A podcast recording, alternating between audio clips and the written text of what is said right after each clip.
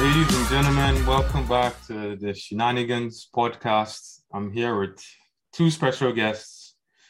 Well, we're actually just one special guest because Jennie's our in-house, you know. So we're here with the multi-talented, you know, industry genius, a mentor, a big mentor to myself actually, because he has mentored me in a very, in a very good way, very positive light.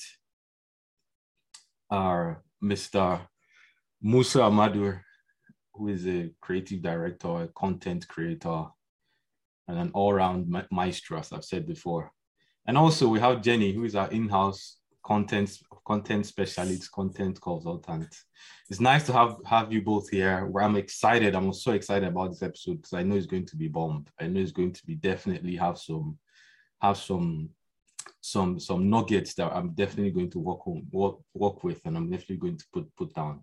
So yes, we're excited to have Oga Musa and Jennie here. Yes, so Oga Musa, please tell us about yourself. Tell us about your joining the creative industry. Tell us, you know, how you've how you've how you've navigated this creative industry and just how you've come about being a creative, you know, producer, creative consultant. You know.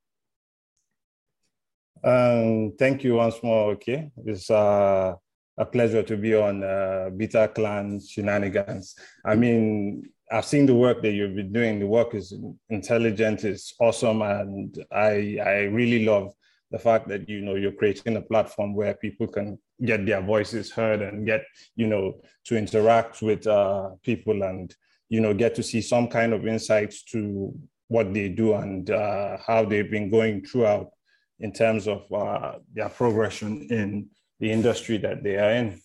I mean, I'm still a learner, though. I'm not. I'm not think, the. you're, you're, you're, an advanced learner. I'll call it an advanced so, so when you say the white maestro all around, nah, nah, nah, nah, I think that I'm still learning because for me, I think that you know, generally, it's more like a learning process all the time because mm-hmm. in order to improve whatever skill or whatever craft you have, you have to just keep continuously absorbing a lot of that knowledge from you know different fields that you get to encounter with and then different people that you meet with.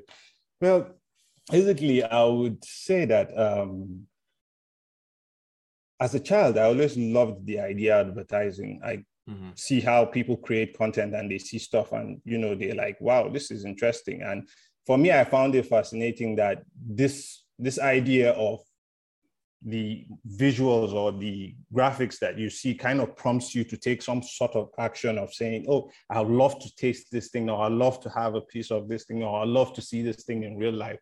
And that has always fascinated me as a kid, you know, growing up. I used to see a lot of adverts on Sky One, and uh, basically, mm-hmm. then cable TV was basically what we all had. Yeah, you know, everyone was with that whole, you know, you see the ads, the and these ads were creatively done, you know, in some mm-hmm. kind of way. Mm-hmm. That, you know, one of the funny experiences I used to have was comparing those ads to Nigerian ads where, you know, you're just having people sing all the time. Mm-hmm. And for me, it kind of prompted me to think, why can't we make our content, you know, a lot more appealing than, you know, just have one single, you know, breakfast time is breakfast time is this, there's a yeah. song to it. Tales by Moonlight, there's a song to it. Mm. The conflicts, there's a song to it, you know, as against a situation where you had something creatively put out together. When you see those ads you see something different. And that has always prompted me to saying you know this is a field or this is a space that you know i would want to be in. But you know generally there's this how will i say a bias or would i say like a safety type of net where parents want to create in the sense that they believe that you know you can't come out or grow go go to school and then tell them that oh i wanted to be uh, um, what do you call it? I wanted to be uh, a, a, guy in the marketing space. And they'll be looking at you and like advertising? What do you want to do with advertising? Like people are going to school to read medicine to read uh, um, become an engineer you know and all that. So generally they kind of pushed my my okay i'm like okay fine. If you guys want the engineering thing i will do it. And that was how i got into you know and that's how i got into civil engineering. I finished graduated as a civil engineer practicing you know. But the thing is for me i've always admired that aspect of creating something out of nothing. And that process in itself, you know, has a whole lot of research that you need to do. Sometimes, you know, people have this, like a friend of mine was saying once that, you know, this was someone we went to school with, and she said, you know, creative work cannot really be graded because it's kind of like a perception or it's like a view of what people see. Mm-hmm. And that view of what people see might appeal to certain people in a different type of way, and it might appeal right. to another set of people in a different type of way. But for me, I think that one of the key things that has pushed some people to be looked upon and said they're the most creative in that field is not is not really about the stuff they created per se, but it's about the story behind the individuals. Like if you look at Van Gogh and the fact that he yeah. had very beautiful artworks and he came up with some kind of different system of you know of painting or different technique, sorry, of mm-hmm. painting, and you realize that from that technique something new was created. But in his lifetime, people didn't celebrate it and saying that, you know, well, this is astonishing or this is something they've never seen. Or they might look at it and say, you know what, this is trash. But today, people appreciate that kind of artwork and they'll tell you, you know, it's valuable. So I think that to a large extent, that the story has kind of pushed the narrative of these individuals to say, oh, these things are better than, you know, what we see today. But you cannot really grade creativity that way. That's the way I see it. That, you know, creativity has to be something that has to have a purpose for a certain like if you're in the field of you know you're, you're trying to service a need maybe you're, you're designing some brochure for a company you have to put it at the back of your mind that see i'm creating this to connect with a certain audience and if i'm not able to solve the problem what they have a financial problem or they have a visibility problem or they have um, uh, a credibility problem. And if I'm not able to use that creative artwork or creative content to solve that problem, then it means that that work is not creative. Not that it means that the work is poorly executed, mm. but it means that you know it didn't fit the purpose of you know of uh, that that particular need that the client wanted. It might be a beautiful design, but if it's not pulling people in to make purchases or make more inquiries or take action, then I mean, the aim of that has been defeated. And that's why I, I still say that I'm still learning. I mm. couldn't say that, you know, this is the top of my accomplishment because for me, I started learning graphics first thing first. This was in 98 when for, I think it was Photoshop 7 or so came out around that time. And um, I was using that version. I don't know, maybe it was seven Photoshop. Yeah. Well, I know it was some Photoshop. And then I started, I started to realize that, you know, this field of, of graphics is, is far broad, it's broader than, you know, what we think. There are certain people that are just specialists in typography. There are certain people that are just specialists in composition. There are certain people that are specialists in photography. And there are certain people that are specialists in, you know, probably, um, you know, some kind of layout or stuff like that. They have the eye for it. Mm-hmm. And you know, being a generalist, you, it means that you have to be able to combine the skills of the guy that is doing the, the, the, typography, you know, plus the content writer, plus, you know, the composition and the ability to say, oh, we are communicating, oh, we're sending a message across. You have to have a lot of these simple, simple skill sets put together, you know, to make overall, to overall make that design, you know, pop out or, you know, communicate effectively. Because for me, I think that from my own field, I've mostly dealt with like visual type communication and how you're able to execute the needs of that of the client. So why I still say that I'm learning is because of the fact that you cannot be perfect in almost every field. You cannot be a master of all. But your ability to be able to touch these fields and say, okay, I'll learn a bit of this, I'll learn a bit of that, I'll learn a bit of this. And as time progresses, you're able to you're able to improve on on what you've learned by ensuring that you know you continuously practice that particular stuff for over a period of time and then get a bit comfortable in it as against a situation where it's something that is strange to you and why i'm saying all this is because it's in the context of you know in the context of uh, mm-hmm. the context of design or in the yeah. context of context of our content creation you know that it it's more than a certain field there's there's research there's you know there's the planning there's you know the execution you know, and then there's the finishing touches where you have to put all this together. So early enough, it informed my decision to look at it and say, okay, see you, I might not be the perfect guy at typography. I might not be the perfect guy at composition, but I should be able to look at it from an overall point of has this artwork or this content that we created has has it hit the mark? Has it got to the point? Has it communicated effectively? Mm-hmm. and that was what informed my own decision to say okay you know what? I would like to go from a creative point of view to say okay let me direct all these affairs and see how i'm able to put these things together. And you know that was how, that is what has led me to being um, where i am today and yeah. the truth is that if you look at the discipline overall, you find that there are so many areas that one would have said, Oh, I would have loved to be in this space, or I would have loved to be in that space. And when you want to really go far or create some kind of depth, you have to look at it from a project perspective to say, okay, you know what, let me let me get this thing as a project and then look at how we can improve and get certain results as against, you know, um, I'm looking at it as a single object and saying, okay, I want to get the best out of this. But it's not about, you know, waking up and drawing something or putting up a design. It's about, okay, this design that I've put in, how can it solve X or how can it solve Y? If mm-hmm. it's in regards to creating projects, know, creating content for a company mm-hmm. or a client in as the case may be. Mm-hmm. As, except maybe if you're, you're you're learning, you know, where you just okay, I want to practice or keep stuff up. I think that in a, in a, summary says a lot about you know yeah. who I am and you know Definitely. what I have been doing. I I love the idea of the challenge, um, and you know I'll keep you know trying my best to to improve every day as I continue going. You know. Definitely, definitely. Oh, oh that's, that's really inspiring to listen to. I really admire the fact that you have the learner spirit because I feel like the second you stop learning, you die, you know? Yeah, that yeah, makes right. so much sense. Thanks for sharing that. And mm. I have a question for you, right? You talked okay. about being a generalist. And, um, you know, you don't have to learn everything, but you can learn enough to excel in every field you want to, and that makes so much sense. But how do you do that and not burn out? You know? Okay. How do you balance and center yourself while you do all of the different things that you do? Okay. Now, if you look at it from my perspective, I want to I want to look at it from this angle.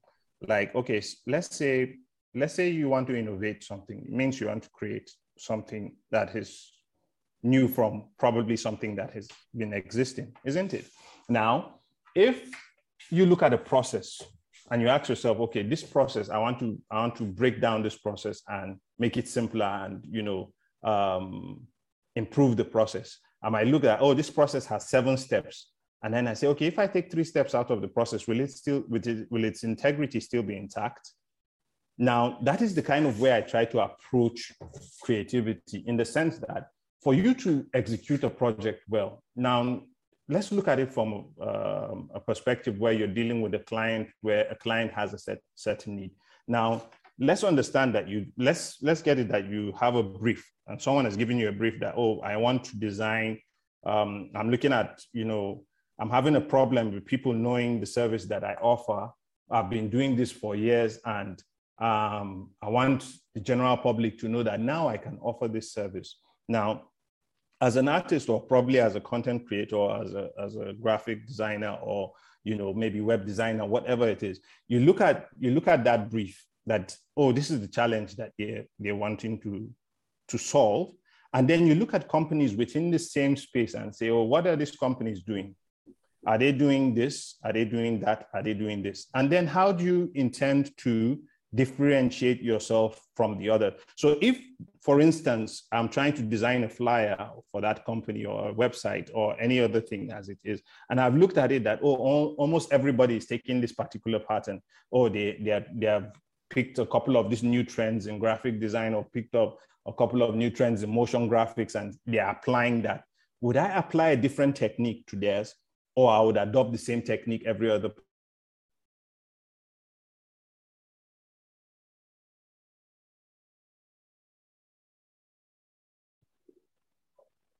Hey, okay, can you still hear I think we've lost him. Yes, I think we have. Um, Are you here? Can you hear me, guys? Yes, I can hear you, Jen. I can hear you. Oh, okay, perfect. Yeah, I think we lost him for a bit.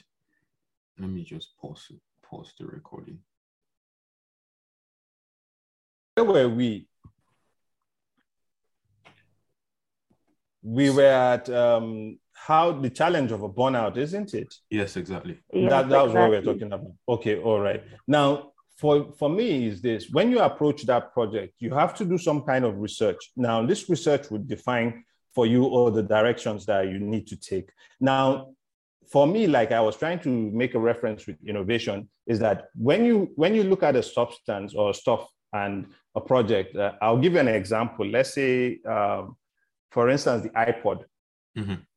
Now, there was this iPod that they created, Apple created called iPod Touch or something like that.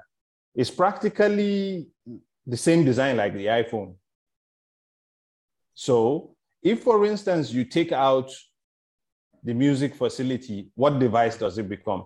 If you add the phone facility, what does what device does it become? So imagine that you have the iPhone that can make calls. The same iPhone has your music playlist and the rest of all that, and it's still a music player and then somebody removes the phone facility from it, you have the iPod Touch. Now, when you take that same type of philosophy to graphics or to design or to content creation, and you're saying, okay, we have a complex looking artwork. What do we take out of it? Do we make it minimalist? Do we make it, oh, this type of trend? Or do we take this type of trend? Or do we take the best that we feel? But the thing is this there is always going to be what you have like in terms of improvement if for instance you continue to design a single object or a single project four five six seven eight nine ten times. I'll give you an example. Let's say you're doing a flyer and you have one variation. Now in the first variation you've done you say okay let's try another variation. And then you let's assume that you have 20 variations of that same artwork you'll find out that the quality of the work improves down the line because now you're looking at clutter, you're looking at, oh, what is, is this communicating well? Is this legible enough? Is this small? Is this character? What is the most important thing? And then you are able to switch it down to, to some extent. Sometimes why this burnout comes is because people feel that they're not comfortable or they're not confident of what they have created so far, that this, this stuff, you know, is not the best is not the best quality that they have, or they feel they could do better. And at this point, they are not able to come up with new ideas. Now, for me, why I'm saying that you don't really have a burnout is just that maybe you're tired of, you know, working on that particular project. You could take that same artwork and add stuff to it. And take that same artwork and say, okay, you know what, let's reduce stuff from it. Then take that same artwork and say, look, let's add another technique to it. So there are always layers on layers and layers. There's this lady I met. Um, um, she's an artist, visual artist, Modupe uh, Fadugba. She does a whole lot of painting stuff, you know. But one thing I admire about her work is that she she doesn't just do painting per se. She burns the paper that she uses to do the artwork. So that's another different technique. And you know, when you burn paper, you can't really control the way fire would burn the paper because if you light this part on fire, if you don't control it in time, it might end up burning the entire paper. So that that kind of experience where the the fire kind of determines the area where there will be patches and how you can now craft the artwork around those patches. It's a dimension to the way you would think or the way you would um, you know say okay this is where i will need to put new new stuff in. And most of the time is fear. Fear is the the most is the thing that kind of holds everyone back to saying that you know instinctively yeah. we we have we have this fear of people who say shit about or sorry people who say this work is not up to par. Or they would say you know um this guy is this he has designed rubbish and uh-huh, that fear uh-huh. of I have designed rubbish is what pushes people to have that creative block. Now, I think that psychologically, every artist is supposed to be confident in his in his artwork or her artwork, as the case may be. Now, why I'm saying this is because the client gets to see that confidence in you. And it's a replication of that confidence that you project out that they perceive whether they've got the best value for their money or they've got the best value for their work. If you do not show the enthusiasm that this work is perfect, then people around you will perceive that the work is not perfect. True. And once people perceive that the work is not perfect, then now you're looking at it that, oh, I did not create the right stuff.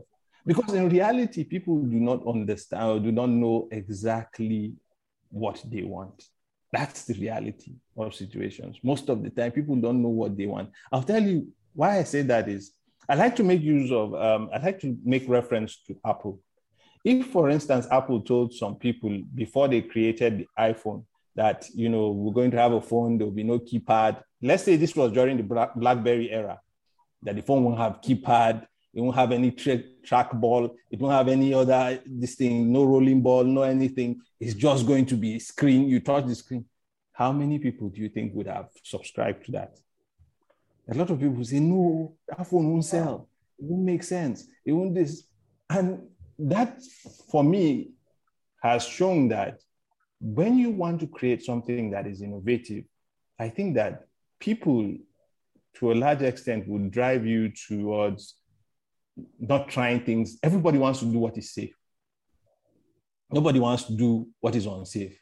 Like it's, it's like the Stone Age, uh, Stone Age, uh, what do you call it? Stone Age era, where where you had people that lived in caves and you had people that lived in trees and slept on trees and all that. People that lived in caves generally felt that if you get out of the cave, you're going to get killed by animals. And that instinct is what human beings have carried over all this period of evolution. That, you know, it has defined one inner one inner cage that we put ourselves in. That inner cage limits us from exploring the unknown.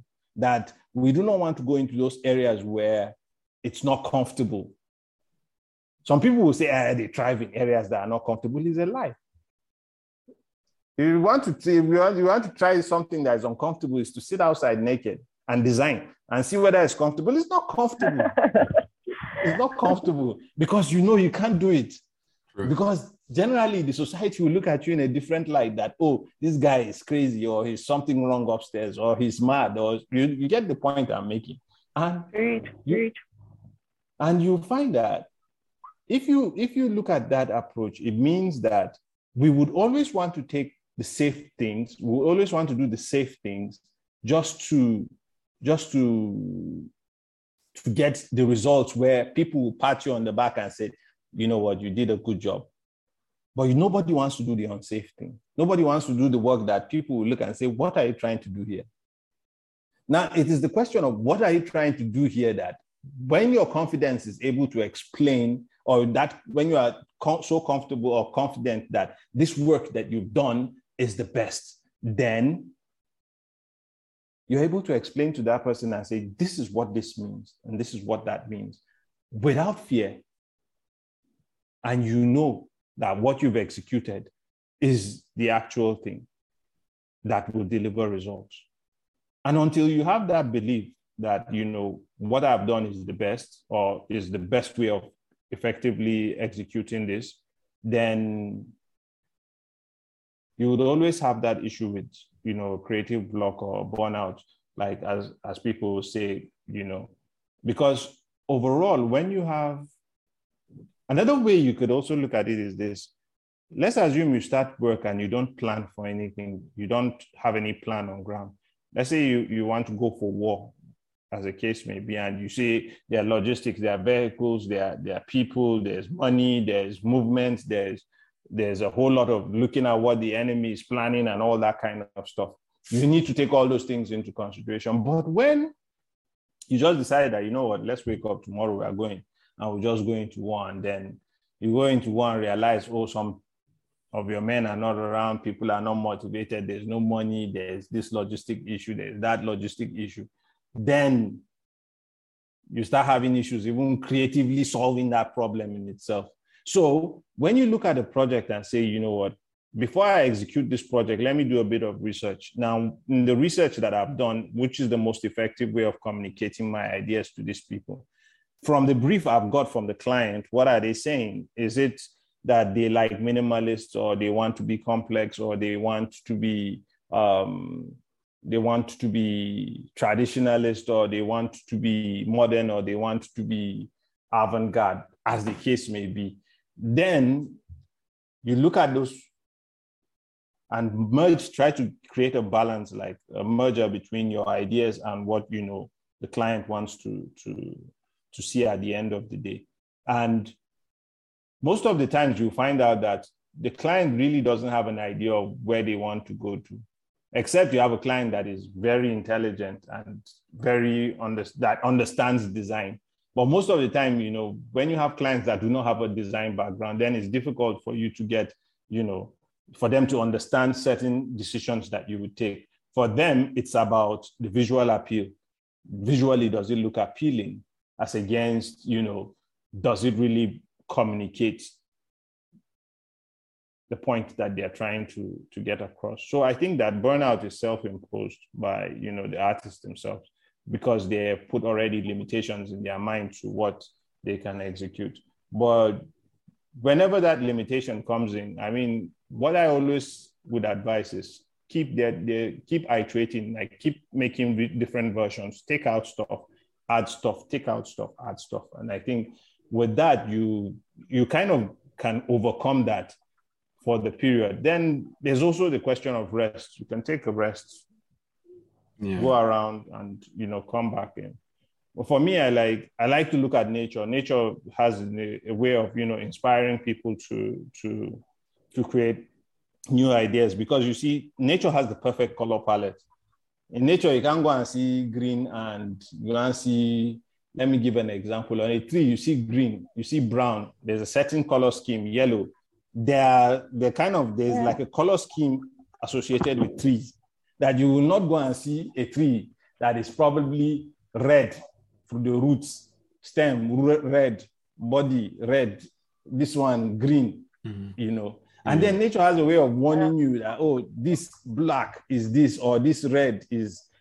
And for me, I I like to look at um, let's say birds, for instance, birds have the best col- color combinations. Like if you go anytime you're on, online, try and look at color combinations of birds, like different no types doubt. of birds. When you see yeah. when you see their color combinations, you're able to see that okay, this color goes with this color, this color goes with that color, this color. You know, yeah. on a bird, you could see like three, four, five different colors. And once you're able to take shades of these colors and you're able to put them together, you'll realize that it gives the artwork a different feel. Even when dressing, you know, there's, I mean, what's the name of that bird? Is it a crow or something?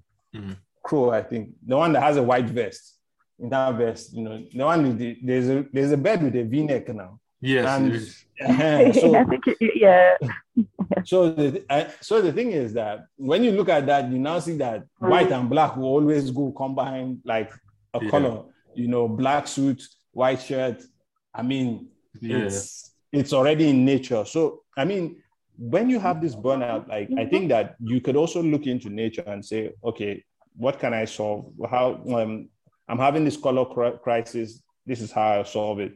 You know, even if you're having a problem of symmetry, nature also has a way of looking at it. You pick a leaf. Is this symmetrical? Is it asymmetrical? They're always going to have. You're always going to see these patterns. You're always going to see these directions that you know nature has created, and to a large extent, you know, they they would inspire you to to you know create something new in that in that direction. Even insects, uh, they their shapes. Some people use their shapes to create a whole lot of stuff. So I mean that there's so much material out there, and today even the internet. The internet is even the worst of all because you know the internet has brought what we call um, I would say design, I'll call it like design localization. Why I'm saying design localization, back in the back in the past, like when you had traders from from you know China having to do trade with Europe, you realize that the way the Chinese goods were packaged with their Chinese writing, with the way the, the, the goods are bundled up, you know, if you watch those back in the days kung fu movies where you see where you see uh, a brown wrap and it has one type of rope on it and then there's a Chinese inscription on it. That was packaging. Do you get the point? Yeah. That was packaging in the past. Now, some people would have learned that technique and they would have brought that technique into Europe and say, okay, you know what, let's try and modify this con, con um, what do you call it? Um, let's try and modify this concept and see if we can do stuff different from theirs.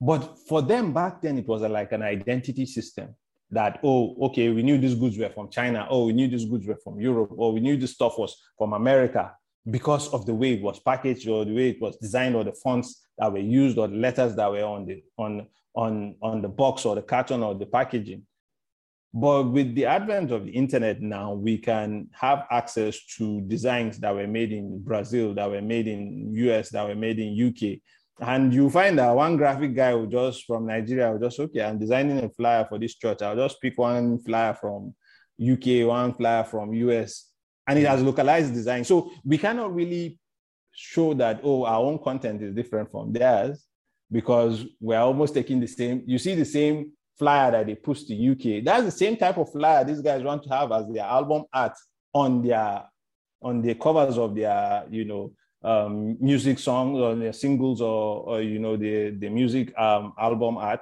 That's the kind of art that they want to, to, to, project because the internet has given us this access to seeing what every other person across board is doing. And because of that, we, we've kind of localized the design to say that we would copy, where the tendency to copy what the US guy is doing is far easier now than it was before.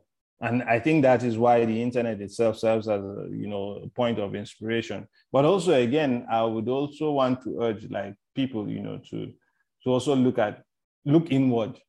Because locally like locally in africa we have different designs we have different styles we have different patterns indigenous patterns that you know we could harness. Okay i wanted to make a, reference with the movie black panther. If if you look at a couple of the symbols there was these are symbols that are native to calabar i think some there's a tribe in in, in calabar old ancient communication Mm. Like those symbols mean a whole lot of stuff, you know. But you ask Nigerians today or people today, or graphic designers today, how many of them really know what those symbols mean? How many of them have been able to incorporate those symbols into the design that they do? We have Egyptian, you know, um, hieroglyphics or what they call it. I mean, how many people have been able to look at that and say, okay, let's put this in? And this is design that is native to Africa. Instead, you find that is one in Katy Perry or Lady Gaga that is you taking some symbol like that and putting in their music video. And you know, we locally we we're trying to impress the the outside world with with designs that are locally theirs or mm-hmm. they originated from their own end. There's no way we'll get any kind of respect for that now, except we're taking concepts that are locally grown to our own indigenous locations and pushing those concepts out there, that's when people begin to appreciate what the African arts or what the African culture, you know, really projects as against a situation where we take that Eurocentric type model where you you're seeing what the Europeans have done and you feel that that is in its own self a superior type of artwork or superior working than than you know what you can create locally. So I think that is always a question of looking what we we have a whole lot of resources like locally. You know, people should go track back to their villages, see what you know, see how people communicated in the past. I mean, back in the days, you find women, the the communication pattern was probably patterns of tattoos on their body. You see the grandmoms or back in the days, they used to have these tattoos on their hands, and those things meant something. You know, sure it was a way of you know signaling it's not like i'm saying people should get those tattoos but there are things that we could learn from you know that visual communication language or what it meant that time and how we can push that same narrative into you know the works that we put out today because we will never impress any foreign person by trying to show him we are better at doing what he does Mm-hmm. But we will only impress them when we show them that we are better at what we do, and this is what we do, and this is how our culture pushes the narrative of, of you know visual communication as against you know taking their own model to create. And that's where I see it. Definitely, I, I, that, that makes a lot of sense. Right, talking about talking about you know creative block, and you know, moving forward in the industry, mm-hmm. uh, talking about stagnation. I remember coming back, you know, working for a certain company, both of us, mm. me and Oga Musa. Yes, yes, yes. you know, I, I, know. I know. so yeah, I remember, this, I remember, this backstory seems very interesting. yes, yes. So I remember, coming, I remember coming back, you know, straight from England, you know, going straight yeah. to my youth service and going to this company and working, mm. and they had a very strict um how like put identity at which they wanted to see the company Mm. And it was frustrating because, you know, me, I remember me, Gamusa, and you know, AB sitting down and we're, mm. you know, trying to navigate how we can overcome this this this stagnation which we were in because we couldn't move forward. We we're just there trying to see how we can please this company at the same time come up with a good, you know, creative project. And I remember Oga Musa sending us like I don't know how many books you sent me that at least they were like at least 50 or 60 books you sent me that the ebooks. Mm. Uh-huh, you know. Uh-huh. So my question is how do you how do you how do you move above stagnation? How do you navigate the industry whereby you can, you know, you can progress? You're not just stuck there doing design for corporate and you're just bored out of your mind. How do you move? Yeah. How do you, yeah, how do you navigate such, you know, problems in terms of i think that yes there's there's that is that in itself is, is a challenge in the sense that you know you ask yourself a question that do i put myself in a safety net where i'm in between a company um, i'm working with within a company and then the company provides you know what i can use to get by as against you know i have a larger dream for myself and you know this is where i see myself in and the thing is this if you look at it, public versus private, there's always going to be its own pros and cons in terms of process, in terms of what people do internally and how you know they look at it. But generally, you know, we're in a we're in a we're in a community where people do not appreciate the kind of work that creatives put behind it. They just feel like, right. you know, I'll pay you money and all of a sudden concept will appear uh, you know, content yeah. gets done. That's the way people see that. Okay, I'm paying for something. I should get it. I'm paying, but they they do not look at the the, the entire process of managing individuals to deliver their best. You know, out of that, and whether or not there is a price to that compensation. You know, and what would you do to define, or you as the artist, what do you what's your own definition for that payment? And over time i've come to to to realize that you know that it's not going to be sufficient to say i'm a graphic designer for this company or i'm fielding clients view, views. We have to take the approach. There was this um, artist that someone was referencing one time we had a conversation and her name is um, i think is it wangechi mutu or so she's she's a painter also a kenyan painter and she said something that interested me. What she said was artists need to be able to create the, the environment where people would get to appreciate you know, the projects that they put forward. And what it simply means is that from now, okay, what I understood from what she was saying, or my own perception of what, you know, from what I understood from what she was saying is that I look at I look at it that until we are able to create communities that appreciate us like our works as artists. Like i'll give you an example. There are certain people that will tell you that oh every movie done by stanley kubrick they like or every movie done by um what's his name? What's the guy with the dark knight? Christopher nolan. Anything mm-hmm. done by christopher nolan they like because they've been kind of able to create some kind of community around what they're doing. And what I'm saying in terms of creating community is this okay, you are a graphic guy or you know content creator as the case may be.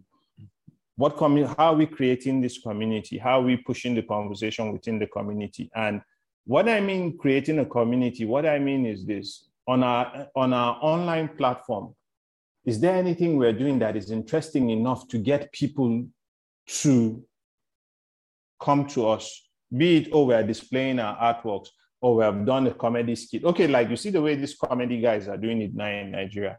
Like you have General or who you have um, Brain Jotter, you have um, there are so many of them, you know, MC Edo Pikin and the rest of all that. Yeah. They are all there and they've been creating these communities, and that's what they've ex- uh, effectively executed. But as artists, like content creators, are we being able to create these communities that we are saying that when we create this community, companies can buy into those communities we've created because we have people of like minds and those individuals of like minds have said, okay, you know what, we like this artwork. I've, I've, i saw some guys in Lagos, they created this community on manga. I can't really remember the girl's name, but she had the whole event. They were at a place, they had all guys dressed in different manga attires. They had people with the Sasuke, someone looking like, you know, the guy Ichigo from Death Note and all that kind of stuff. So they had, to a large extent, they might not have so much traction, but they are creating that community. Now, let's assume as of the time we're working with the company that we're working, that in our extracurricular time, we had created a community like to say, oh, within Abuja, content writers, you know, developers and all that sit down on a Friday and discuss some shenanigans and all that stuff. But it's a regular meeting, it's a community. And mm-hmm. as we create a platform online where individuals from several areas come together and have these discussions, and on these discussions, we're trying to see how do we make each other grow? How do we make each other grow in the context of he has this artwork we want to put out, it's for sale, we put it on t-shirts, are we doing it on face caps? Are we doing it on notebooks? Are we doing it on inspirational? Okay, like you can have an inspirational notebook and some artists will do the, the cover art of the notepad. And, you know, mm-hmm. this is something you can take along every, every time, you know, you want to scribble down something, you're a writer, you want to write something, you're this. So by the time you start having this type of merchandise go out, you realize that, you know, someday one guy, Burna Boy might decide, ah, I like this guy's notepad. I want to pick 10 pieces of it. This guy would say, Oh, he knows this person that is that person's cousin, that is this person's cousin that knows whiskey, and they pick up this, or you know this person, and you know, eventually you're you're beginning to create some kind of followership. And I think that the that is the only way we can go beyond, you know, just the client, client, me, client situation. You could have several other gigs where you might not necessarily even need to go to work anymore. You have teacups selling, you have face caps selling, you have t-shirts selling because you've created some type of following that you know people are looking at it. Oh, I'd love to have this. I'd like to have this. I mean, see these guys with the the Virgil Abloh guy. He had a couple of uh, design. What do you call it? Design companies that he opened where they're doing some t-shirts or some kind of fashion line and stuff like that. I mean, it appealed to the certain community that they created. They created the buzz first by getting people to know that, oh, we're rocking the skinny jeans, we're doing this, we're doing that. And a lot of people were looking at them like, ah, this guy is normal. And before you know, it became a trend that every young guy is plimsolls, skinny jeans, backpacking, and all that kind of stuff. They created that trend to a large extent. So if we are looking at this from the artist point of view, we should stop looking at it from, oh, it's a client situation where until we get paid by a client, we cannot do anything. We should look at it beyond that. We should look at it that, okay, see, we are products that we can equally sell in the market. And if we're able to sell ourselves as products in the market, we'll do that by creating communities that support those products. And if we create communities that support those products, then we can go beyond, you know, just having to sell only your service but you also have products. Mm. And if, for instance, you're selling a teacup for 3,000 naira and you can sell a million teacups, you know what it means. That's true. That makes a lot of sense. But the thing is that you have to make it appealing. You have to make people feel that they belong to that tribe or to that. Like, is a good example. You have the Samsung, you have the iPhone guys, isn't mm-hmm. it? It's like a tribe. So yeah. people that the Samsung, they kind of like want to band around together with their guys that are Samsung, guys that are Apple, they want to band around with their Apple compatriots. That's how it is. So if we if we have that, if you if you're able to create that kind of vibe around the content you create, be it from podcasts, be it from you know graphics, oh every night you every every two three days you're, you're putting out new content to say, oh, this is the artwork that I created. It might not be it might not be the the best of the best, but it's something, and people would like that thing. I would like you to look at this guy. This guy I've seen, I used to see his works a lot. They call him 1000. The guy does a whole lot of all these mural type designs that they put on walls and, you know, graph. Now he's transiting most of those designs to cover backs of uh, laptop covers, to, you know, phone cases, to t-shirts, to hoodies, to a whole lot of stuff because he's been able to create that following. And how did the guy start? every now and then he comes with the tablet, he's on the system, he's drawing, he puts the drawing up, he makes a video of the drawing, people are watching, he's creating content. And that way he's kind of created that content for the community that you know that love art, that you know are interested in art. Before you know, someone calls him, okay, I'm in London, come and do a commission for me here. We have the platform to create, to, to broadcast all that content. Be it, oh, I want to show you the process of how I designed the flyer. I'm telling you, my brother, even if you just have a two minute video and that two minute video, the only thing you're doing is you open Photoshop and you draw two circles and you sign your name at the bottom, you have created content. That's true. It mustn't be the most best or, you know, one 10 hour work or one 20 hour compressed video to 10 seconds before you know, yeah, you definitely. have created content. People will definitely yeah. like to see that content that you've created. Even if you know today you you, you wake up and you do a five minute video that okay, I, st- I stood up from my bed, I'm I'm going out of the room, and outside the room, I decide to look at it that oh, what did I first encounter?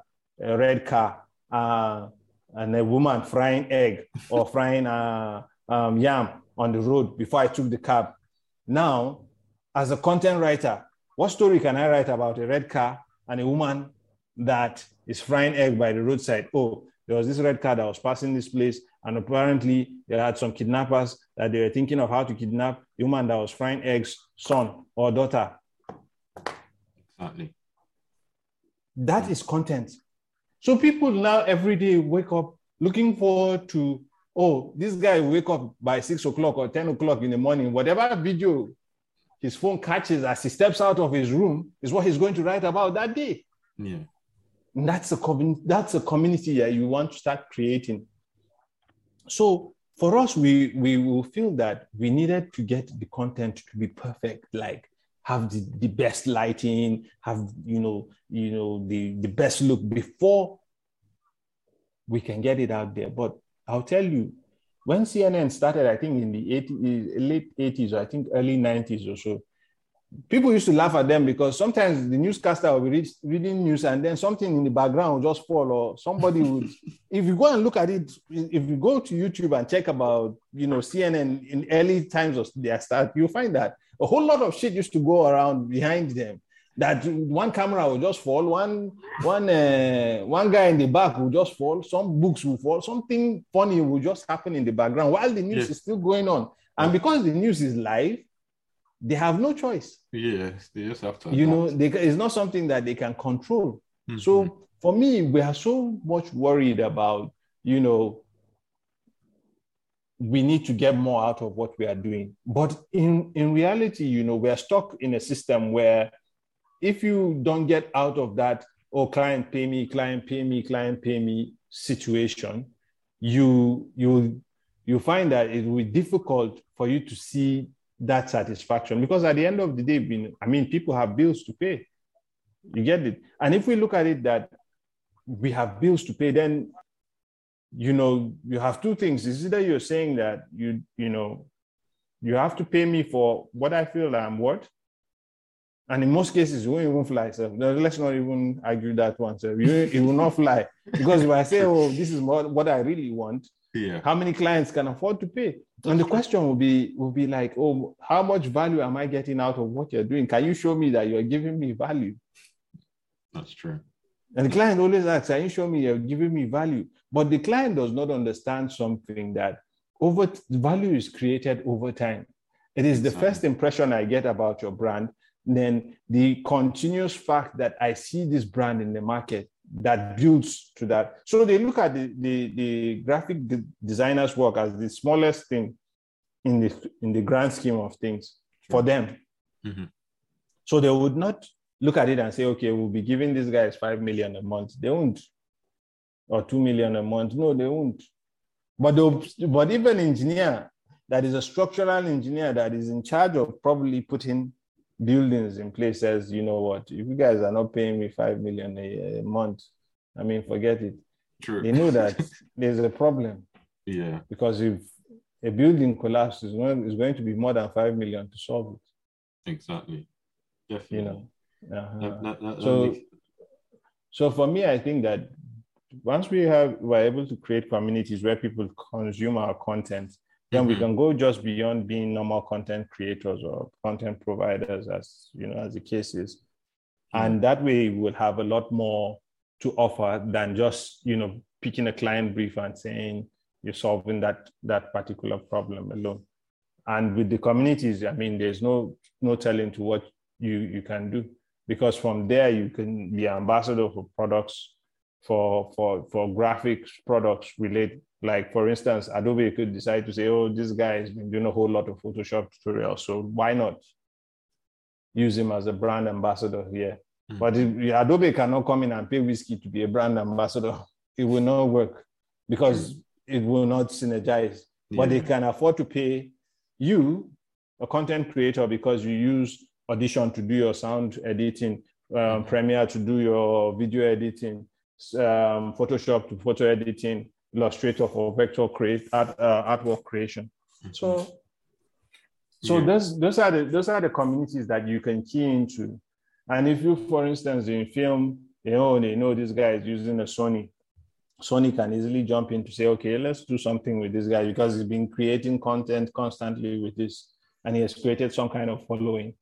That oh, he has 2,000, 4,000, 5,000 active followers that are on their platform and they're always exchanging this content there. And you know it's pulling people to say yes this is the best way of creating this content using this software or using this device or using you know this platform as the case may be.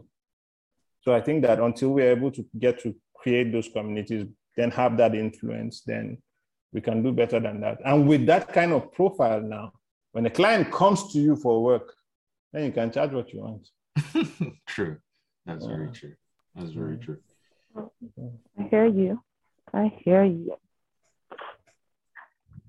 Okay, so um, with what you said, yeah, you kind of touched a bit on it, but I have this question written down, still to ask it. Mm. Um, we, we've come to an age where being a marketer is, is, is more acceptable it's more like people want to get on that marketing wave, that digital wave. And mm. um, there's so many people that want to get on, but they have no idea where to start from. Do you go do the Adobe thing? Do you, you know, where do you jump in? And okay. my question, okay. my, my question is more around what do you see the future of advertising being? Like, how would you um, advise someone that is literally fresh to the advertising world and mm. is trying to get on the wave as fast as the wave is moving. You know what I mean? Yes, I, yes, I, I have, a, I have a, a, a good idea of what you're talking about. Now, the thing is, this advertising is more or less like a component, I think, in uh, in the in the space of marketing as a whole.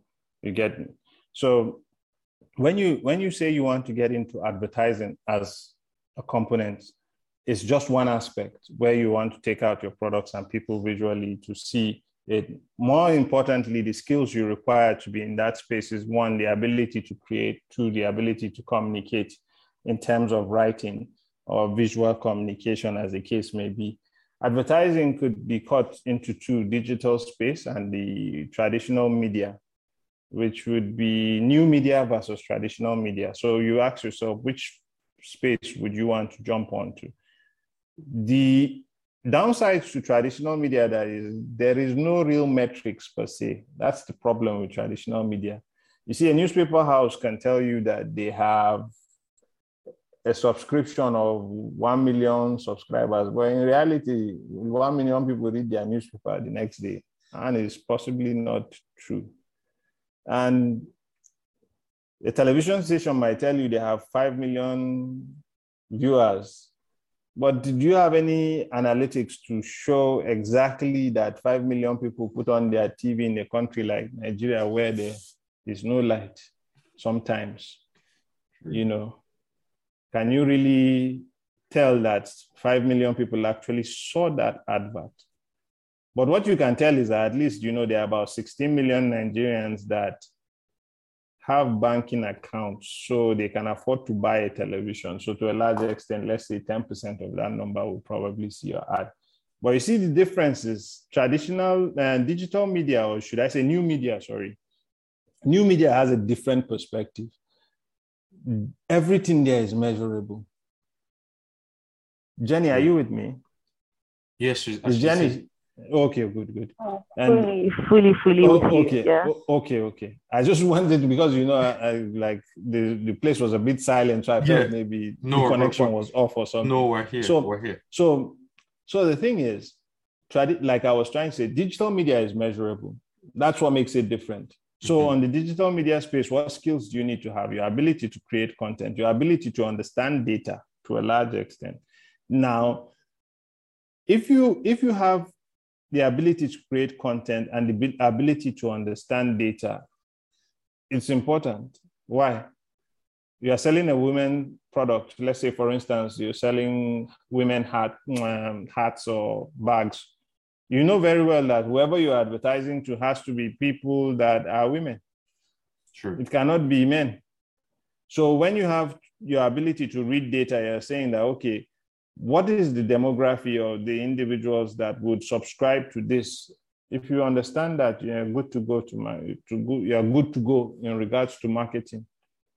You don't need any specialized skill or anything like that. Once you understand okay this client who is their target audience? They want to target women. How do we target women? What time do women go to work? What time do they go come back from work? What time do you think women are free have um, what they call this thing, um, your ability to also create what they call a user identity. Mm-hmm. What is user identity is, if you remember, okay, we did this a whole lot of times where we pick, Definitely. we'll pick a particular client and say, okay, this is the product we are trying to push uh, this particular house. Who are the kind of guys that will buy it? Or we're trying to push this particular car. Who are the kind of people that will buy it? Yeah. And then we're now looking at, oh, these are the guys that have so, so, so, so, so, so net income or their income monthly is about 450K. Where do you find those kind of guys? NNPC, mm-hmm. Shell, uh, mm-hmm. IP, uh, mm-hmm. what do you call them? Um, what's the name? NCC. All these places yeah, with the N and the C's and yeah. the rest. You know their salary. True. Or NDIC. All of them, you know their salary. So you know we already know that we already know that okay how do we how do we hit them? How do we get to those guys? Is it that we are visiting them in the office? Is it that we are going to talk to their cooperative? Is it that we are going to you know go to their oga and tell their oga that okay please talk to your boys? Basically that's that's what that's what you're going to do. Because you know that okay this product is going to these are the people that can afford it. So you will not waste your time and blasting that product on the internet when you already know the, that you'll just be doing um, what do you call a spray and stick method, where yeah. you know you just spray around and just hope that something will stick. If you do that, you're going to waste a whole lot of money. So your ability to understand the data, to understand the target audience that your client wants, then you're good to go in marketing. You do not need to have one superficial 10 years experience or 30 years experience in it. You would learn, you would make mistakes, mm-hmm. you and you improve on the mistakes that you've made. Yeah. Once you know yeah, yeah, you are able to, to say, oh, I can open a website, I understand um, search engine optimization. I mean, there are so many platforms. Um, there's this application Primer. I think Google created um, this uh, Primer app.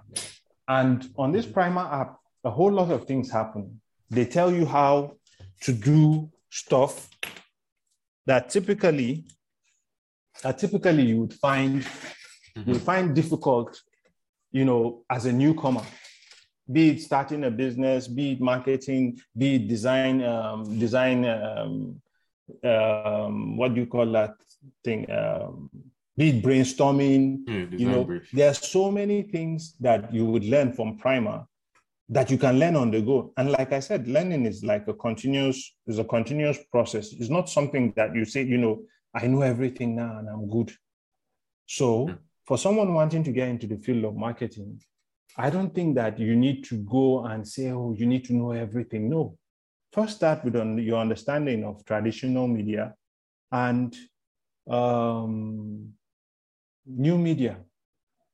Mm-hmm. Traditional media is good but to a large extent, there's no way people can monitor. So most of the time, it's only for the sake of um, it's only for the sake of we we have that mileage. You want to have that media mileage, or want to have that traction that mm-hmm. you see someone would spend money on a billboard or a newspaper ad or a television ad.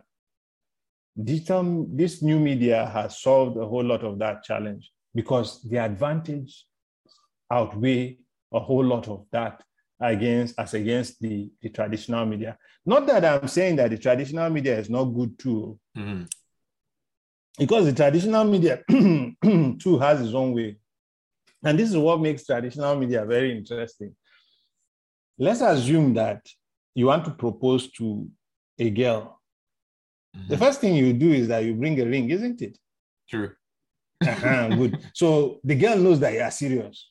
Mm-hmm. Now that's the effect of a billboard.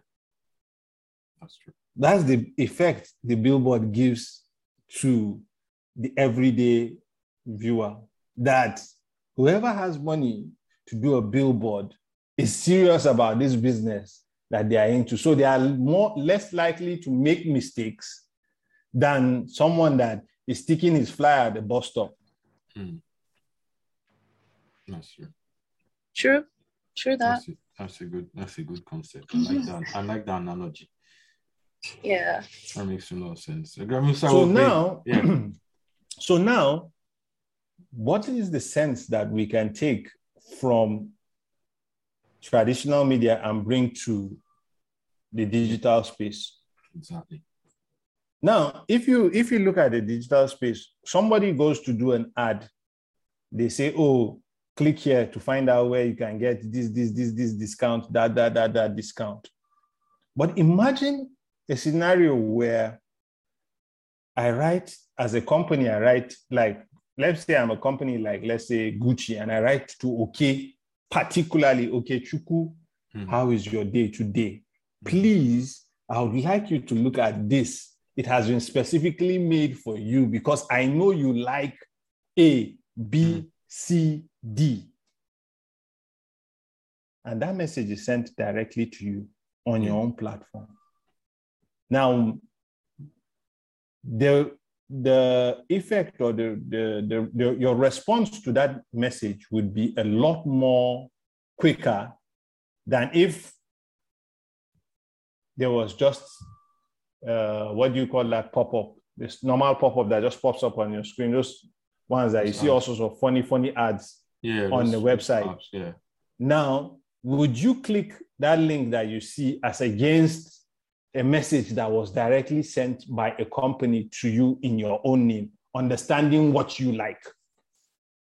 Mm. So you see that there's a better response rate from that message because now you've understood that this company has taken the pain to identify me as a person and say to me, this is what I want us to do together. Mm-hmm. That makes a lot of sense. That's that's that's incredible. And so this is this I, I we, we we need part two. We definitely have to come back for part two of this of this of definitely. This, of this I mean, I mean, we'll even I mean, it's time for me to we'll even I mean, we are going to do part two. We'll do part three. We'll even make it even up to part ten. Like I said, I I, I, so I love the experience. The of course, I am here uh, for all of, of it. I, I I loved I I love the idea of you know this, this whole thing that we've put together. Definitely. I mean, and I've always been a support in support of you know you have, whatever.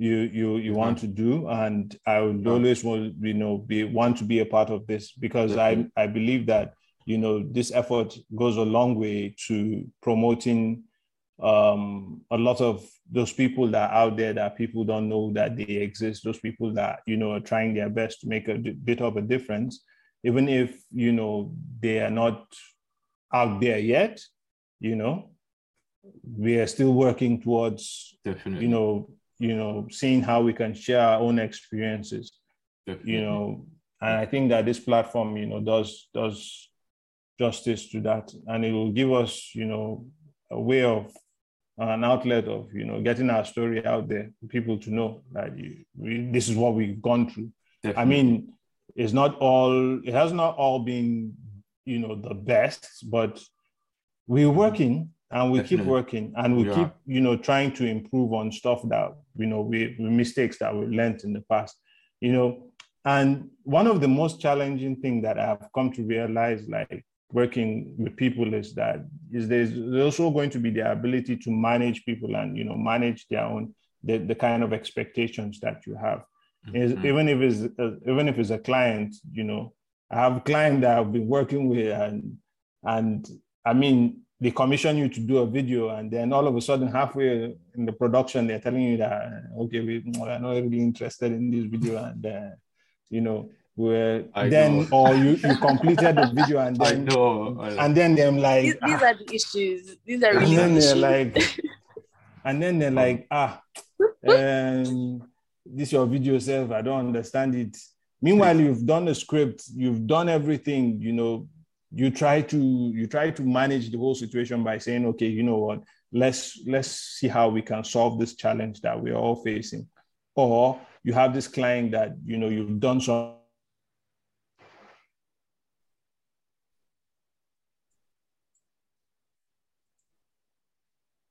Hi, Musa, are you still there? Yeah, Musa, are you still there? Network keeps breaking off. Oh, wow.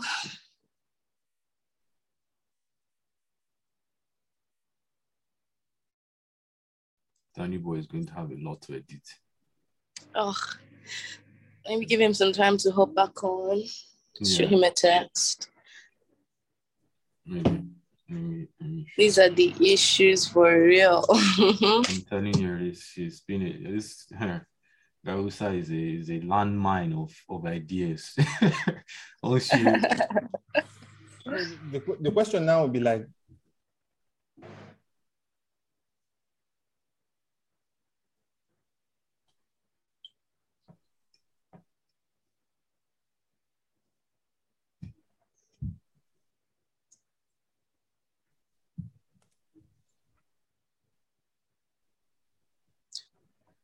Okay, how many questions do you have left for Musa?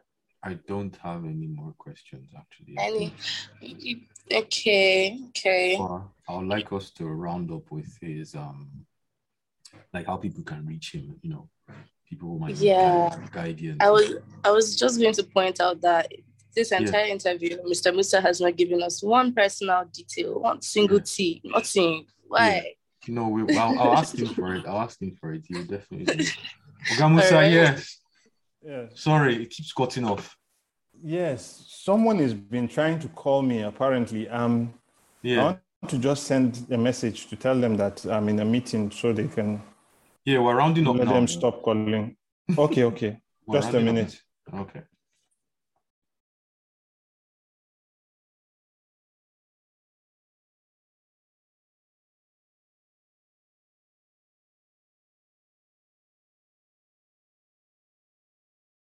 Okay.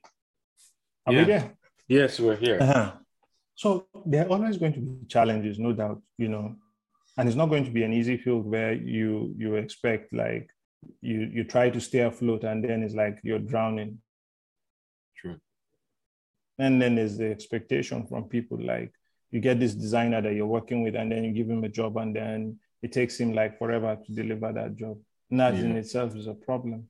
True. So mm-hmm. a lot of times you will, I'm, I'm kind of forced to try and learn a bit of everything so that I'm able to overcome those challenges and see that, you know, I'm able to communicate clearly enough for them to understand, oh, this is what they can do. And mm-hmm. then I'm also able to gauge how much they can deliver. So mm-hmm. I don't go making promises that at the end of the day I cannot back up. So True. that in itself, you know, th- these are challenges. One of the one of the most um, major challenges, like I think that we spend less time trying to develop ourselves as a product, and we spend more time trying to develop what our client gives us as a product, as against, you know what, develop yourself, improve your visibility out there, improve mm-hmm. your reach out there, network more, you know, don't be isolated, you know, get to network with people in within your own field to share ideas, mm-hmm. come together, solve problems together.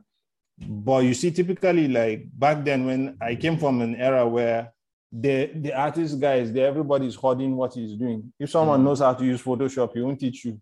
If someone knows how to use the software, he doesn't teach you. So for me, I like I I hated that stuff. Like, oh, someone knew how a particular technique. The guy will not, if not for YouTube. I mean, yeah a whole lot of these things would be very difficult today. I, I mean, I started learning 3D from an era where you were reading PDFs to understand how to use a software. That's, that's, I mean, that's crazy. I mean, crazy. if you if you if you, so if you can imagine if you can imagine reading a PDF to understand how to open Photoshop, nice. I mean, is it's crazy. It's not fun at all. No, or no or you're looking at a software as complex as probably Houdini, and you're, and you're reading it off a 3D um, mm. uh, PDF, sorry, off a PDF, uh, PDF. It's it's challenging. Sure. So there's always going to be challenges, but for me, I've come to form this mentality of you know what, I cannot I cannot solve all the problems that are out there. Mm-hmm. What I can do is to see how can I improve those people that I work with? Those people mm-hmm. that you know we work together and say okay let us understand ourselves. Let us communicate. Let it if there's a bit of a gap in communication let us understand okay what everyone is expected to deliver. And to a large extent do not put too much on people's plate expecting that they can solve the problem. You know break it down. Let it be mm-hmm. easier. Let it be manageable. Whatever the project is try and break it down to a point where it's manageable that you're able to deliver on client expectations and you're able to manage your team. You you were you were you were speaking about you know the um the challenges you're facing in terms of yes. manage, managing people and you know yes there, there's a challenge of people there's also the challenge of you know um, clients in terms of you know clients start um, a project with the belief that they want to see the project through and then halfway within the project there are issues or they just feel that you know they're not comfortable with the solutions that were provided. So it's always important that you know communication is key. True. You know, try to keep the client ab- ab- abreast with the situation and the reality of the situation on ground. Definitely. Definitely. One way or the other, one way or the other, there's always going to be challenges on any project that you mm-hmm. can't run away from. But mm-hmm. the ability to manage people, manage the time, resources within that would um, lead to probably successful, yeah, successful Definitely. execution of the project if you're able to do that. But one lesson I've learned is that you know you might have a lot of expectations for people. It's always good to minimize those expectations, mm-hmm. and then instead of concentrating on what you know the client is bringing to the table, also concentrate on how you can improve your skills sure. as a person because you know the client will always believe they can throw money at a solution, throw money at a solution. But mm-hmm. if you do not improve yourself, then your ability to solve most of those problems begin to diminish over time. Most especially when you begin to get too comfortable. Mm-hmm. You know, and you're not in a situation where you have to do something because you need the money. Mm-hmm. You know, that that tendency to just do anything or submit something that is below par would always could uh, could arise when when you don't have um, mm. or should I say when you're in the comfortable when you're in, com- in a comfort comfort zone your own comfort yeah. zone mm-hmm. the tendency to to deliver better quality will begin to diminish if you do not improve on yourself basically sure. that's that's the, the thing you know and then you improve on the improve on your team you know sure. by also giving them additional training and and, at the end of the day while while you're able to do that then you you're able to improve generally mm-hmm. everything mm-hmm. that you do Definitely. across the board but there will be challenges and some of these challenges can be overcome by when you build it like the reason why i'm saying concentrate on building yourself is this that some mm-hmm. people don't really see the value that you provide as a client. As the client will just look at it and say, "No, be a graphic designer, the guy be. I beg, make I hear what, mm. how much if I go this place, how much I go pay them, that kind of thing. Yeah. They are charging me this amount. Why? Why mm. when this thing is like this? When I can go out and get it at a cheaper price. Now there's there are three things like you look at it. When you see that funny triangle, they say good, they say good, they say fast, and they say cheap. Mm-hmm. If you look at that triangle about good, fast, and cheap, you cannot get to deliver the three of them to your client. No, it's not possible. Mm, virtually, you can't. It's virtually impossible. You can only give your client two. Mm, that's true. If some client wants a design that is good and he wants it fast, it cannot be cheap. It's not possible. It's not possible. Yeah. Oh my days. Orgamo we have... he wants it fast yeah. and cheap.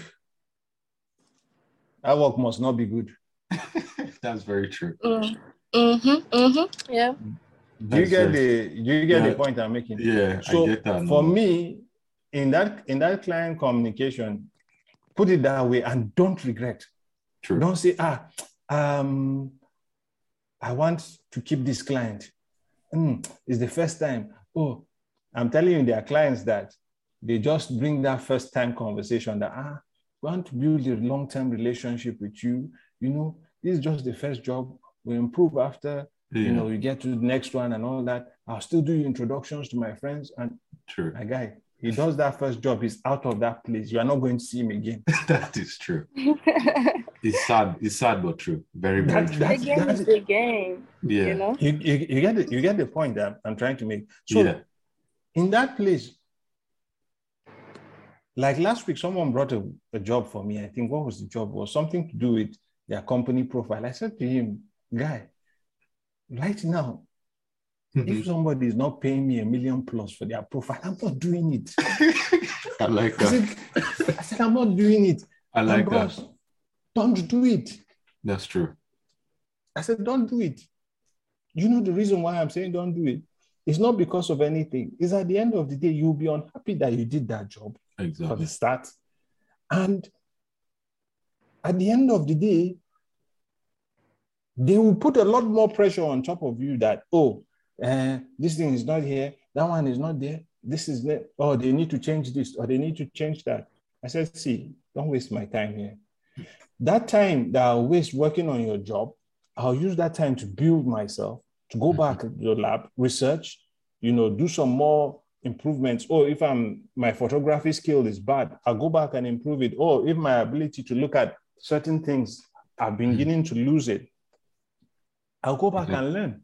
Of course. But to stay, sit down and say, you know what, I want to receive X amount so that I can keep surviving day to day. I mean, there's a, a limit. Yes, there's, there's a, a limit to when you now look at it that you have the skill, but you're now frustrated, now thinking, oh, midlife crisis situation, or did yeah. I choose the right career? Oh, is this job? Or is it that I need to go and start learning data science? Or is it that I need to now start learning uh, artificial intelligence or coding? Yes. It's a big it's a problem. Whereas there are people that are surviving from the skill that you have. Exactly. Because they are priced themselves well, they've put their brand in a certain place. That's true. That people recognize the work that they're doing, that, okay, this is the quality of work that I want to put. I might not be the best of the best. Mm-hmm. Put your quality of your work, expectations, and tell them this is what you are mm-hmm. worth. If they can pay, fine. If they cannot, please, they should find yes. someone else. If they want a cheap solution, they should go to so so so, so place and get a cheap solution. It's as simple as that. But they cannot admire your work and tell you that they want to pay cheap for it. No, doesn't work that way. Doesn't work that way. Mm-hmm. So most of the time we are giving them that leverage of, oh, we want to build a relationship. Yeah. Trust me, the only reason why most of these guys do business is because, because they feel that we are cheaper than what every other person would charge in the place. Exactly. Exactly. And we're the cheapest as of that point in time of operations. True. And that's why they will go for us.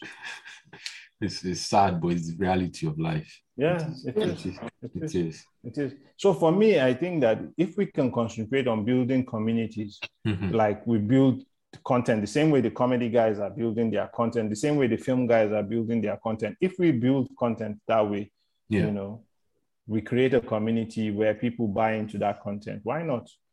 I mean, the NFT is something else. It's popping up like you know crazy, and the NFT now wants to move the middleman from artwork. So I mean, If if if if people are if artists, content providers are jumping on this NFT wave, I, I mean, there's a lot of value that can be created from it. There's a lot of monetary, you know, uh, thing that you can get from it because there's a space there now, and there's opportunity within the space. So definitely, I think I think that is something worth exploring. You know, Def- definitely. Definitely. Yeah, that's right. Oga Musa, you've you've given us the whole breakdown of so much to take uh, in. How, I, how I wish I could. Uh, you know, I've been all over the place because I didn't I didn't prepare properly to be honest. No, you've, you've for this. You've given you us. Know, so I, nah, it's, it's, it's been amazing. Mm. I think the, the more unscripted, the better with um, Oga Musa. I'm telling you.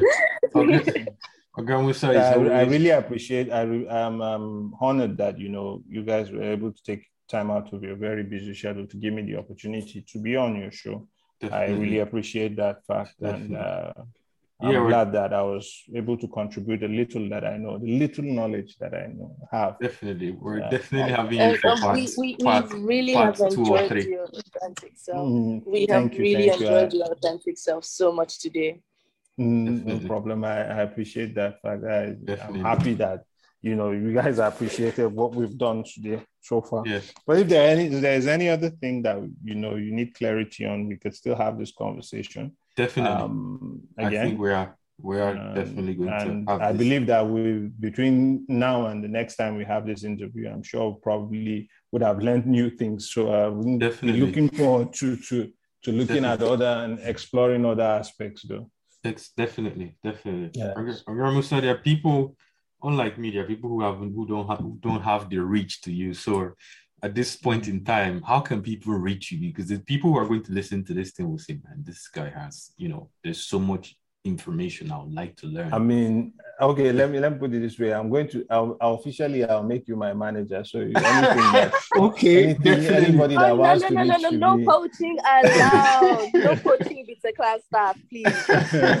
uh, yes, please. Okay, so how can people reach you? Like if you like your uh, social media handles or you know whatever you want see, to put out there see the truth is i'm not really you might you know as this yes, i'm not really on the social media yeah, social. like that i'm not yeah. i'm not on that because i don't want a situation where people contact me there and i'm not responding and it be like you know yeah i'm not really on that this thing well what yeah. I what I can say is this that you know you have my details, you have everything um, on mine. Anybody wants to reach me out, reach out to me. I mean, they can do that, you know, True. virtually through you. So yes. I mean, they could get to me via you, you know. True. I'm, um, your, man- I'm your manager now.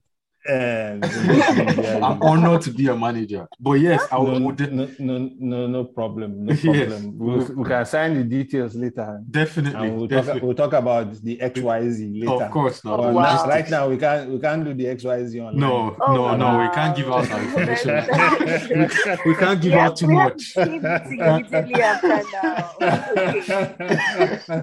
Yeah, yeah. I'll definitely Yeah. put it. I'll put probably if you don't mind, I might put maybe just like your email address in like the description of this podcast. If someone Okay, which of the emails do you want? I can give you my email. That's Yes, any anyone you can just Okay, it on- Musa underscore Ahmadu at hotmail.com. You can use that. Then you can use the Musa.ahmadu at uh, gmail. Oh, sorry, Musa.ahmadu.danjuma at gmail.com. You can use any of the two. Uh, you get you get to me in terms of shooting me a message. Then um, I won't I don't I don't want to leave my number out there, but this too I think will serve. definitely. And you have my number now. So I mean, Yeah. if it's very important, then you can always get across to me. Definitely. Get a number. Um, is Jennie based in Nigeria here? yes, she is. Yes, Oh, Jennie okay, okay. is joining in from Lagos. Oh, and okay, I, okay. I'm definitely part of the people that will be, you know, reaching out for that number. Just so you know. yeah, yeah, yeah. Jennie definitely she she can get to me anytime. Um, Definitely. you have my give give her my Glo n- line. I mean, Okay. reach Yeah. reach out to me via definitely. Glo, and then I mean we could always collaborate on any other thing besides even just the podcast alone.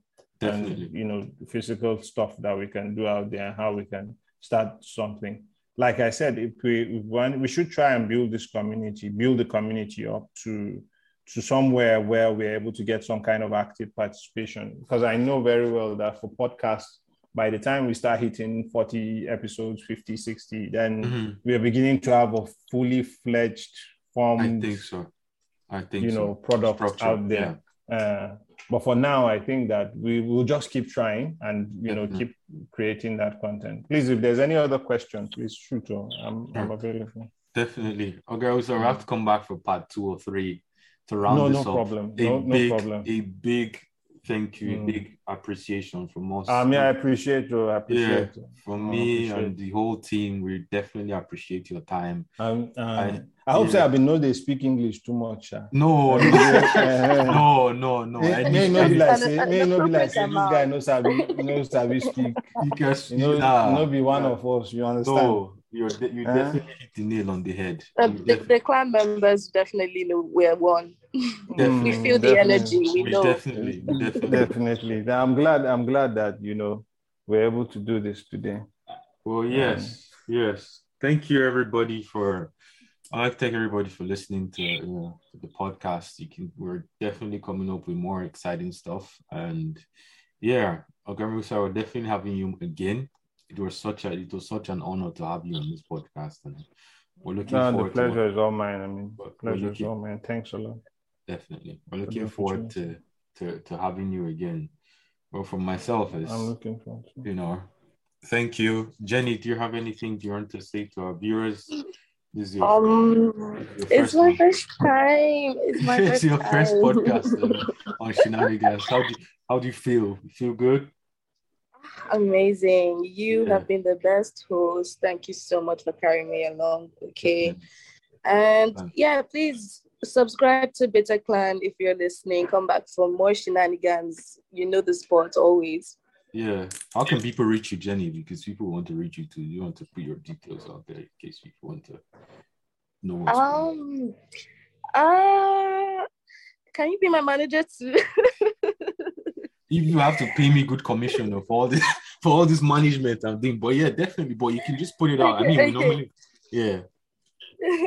okay. Um I really like this. I'm, I'm not big on social media. Mhm.